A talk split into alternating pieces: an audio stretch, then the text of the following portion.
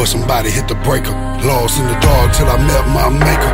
Fighting for peace while I'm here on God's acres. Love thy neighbor. I don't even hate haters.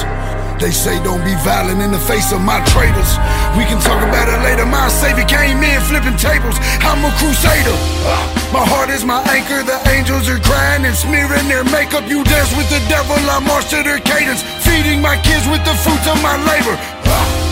I paid all my payments, I'm all out of patience. So save all your statements. You say from your basement. I stand on the pavement and fight for my people against you dictators.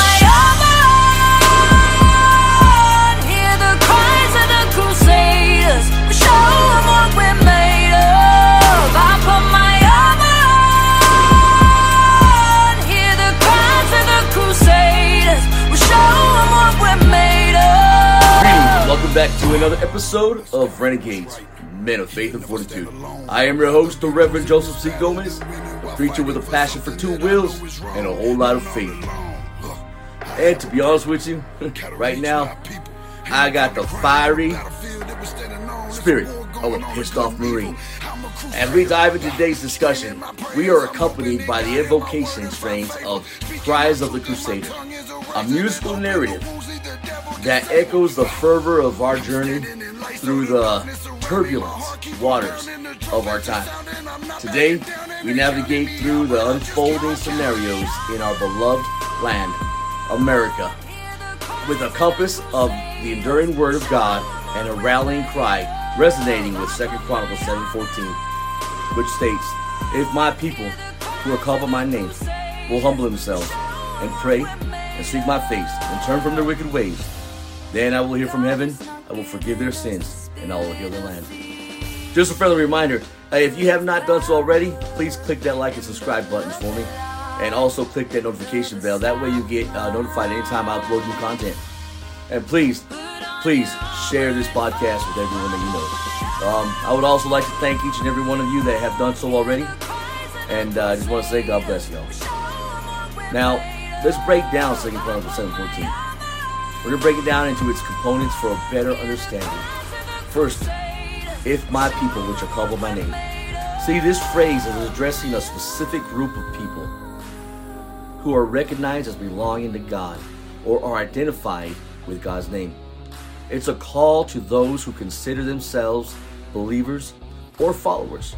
Now, number two, shall humble themselves. See, humility is the first action called for in this verse. It's about acknowledging one's limitations, need for God, and willingness to submit his his authority. And three, and pray. Prayer is a way of communication with God.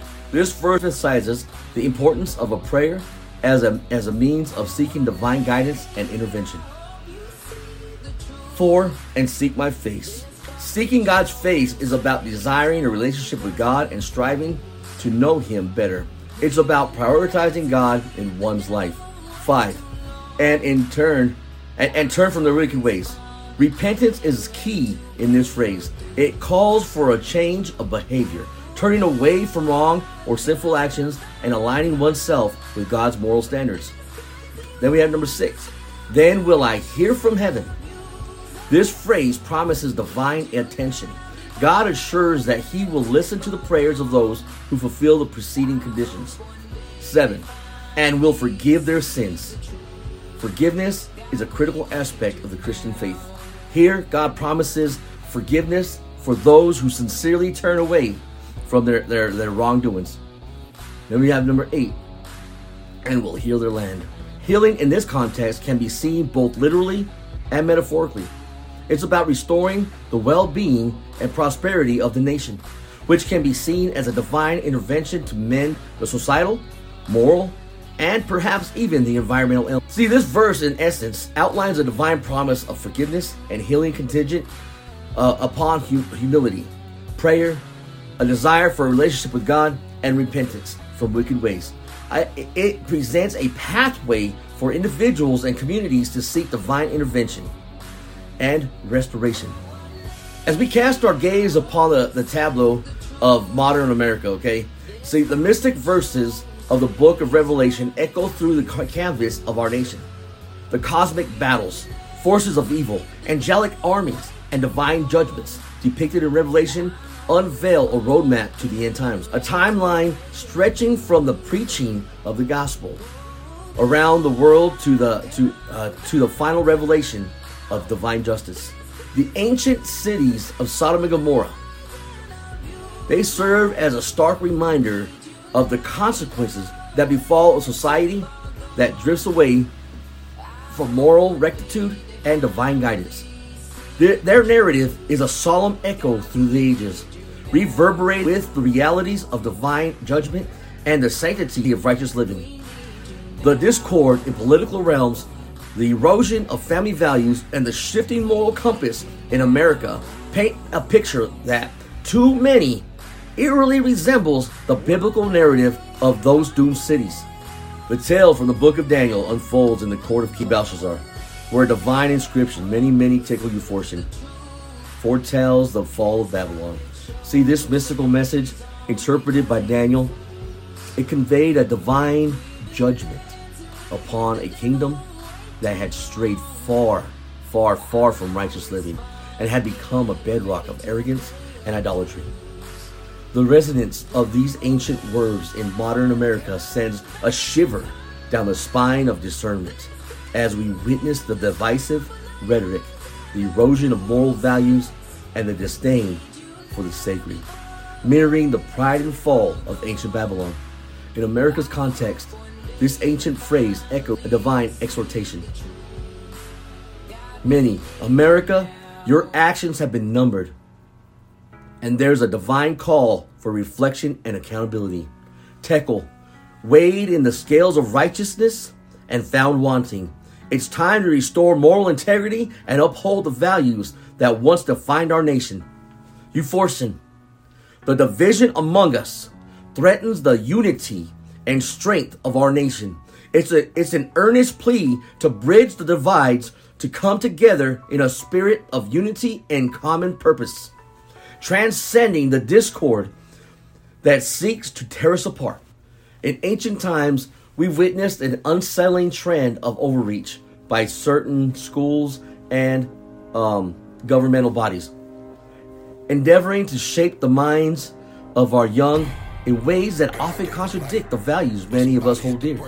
The, the, attempts to indoctrinate our children with ideologies alien to the principles of righteousness and truth is a stark reminder of Proverbs 22 6. Train up a child in the way he should go, and when he is old, he will not depart from it. It's our duty as guardians of the next generation to shield them from harmful indoctrination and guide them on a path of moral and spiritual integrity. The emergence of woke culture, a movement rooted in a, in a distorted perception of justice and equality, veers many, many away from the time tested truths. This modern day guise of righteousness often fosters division, resentment, and a departure from the core values that once united us as a nation. Ephesians 4:14 warns us that we, that we henceforth be no more children tossed to and fro and carried about with every wind of doctrine by that by the sleight of men and cunning craftiness whereby they lie in wait to deceive. Just yesterday, the echoes of ancient enmity resounded as, as missiles soared through the skies of Israel, a land historically embroiled in spiritual and physical battles. As we witness the attacks on Israel, we're reminded of the biblical, uh, biblical prophecies concerning the trials and tribulations of this significant region. Our prayers and solidarity extend to the people of Israel as we stand firm in our faith, awaiting the unfolding of God's plan amidst the chaos of this world. The narrative of our nation is rife with events that challenge our, our convictions and test our resolve.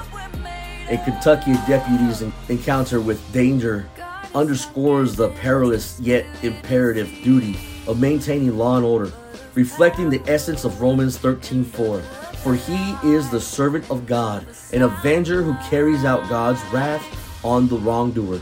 On the borders, a fervent debate rages, resonating with the wisdom of Proverbs 25:28. A man without self control is like a city broken into and left without walls. Amidst this unfolding narrative, the comments of Hillary Clinton calling for a formal deprogramming of those who are with opposing political viewpoints strike a discordant note against the harmony of freedom and respect that should hallmark our discourse. Such rhetoric not only undermines the spirit of unity, but contradicts the very essence of a democratic society, where discourse, disagreement, and the freedom to hold divergent views form the bedrock of our nation's strength. Amidst the tumult, a cloud of apprehension surrounds the distribution of COVID 19 vaccines, with voices of concern likening it to a precursor to the mark of the beast. The fear rooted in the prophecy of Revelation murmurs through the hearts of many.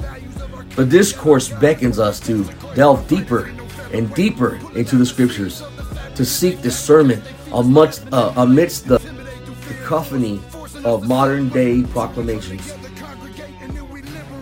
The political theater, ablaze with a cacophony of discordant voices, reflects a society grappling with its core values the spirit of divisiveness, fueled by disdain for opposing viewpoints, echoes the arrogance that precipitated Babylon's fall.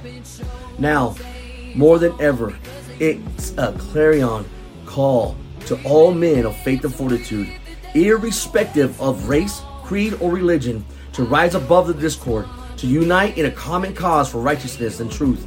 Let us champion the ideals that build a just and moral society.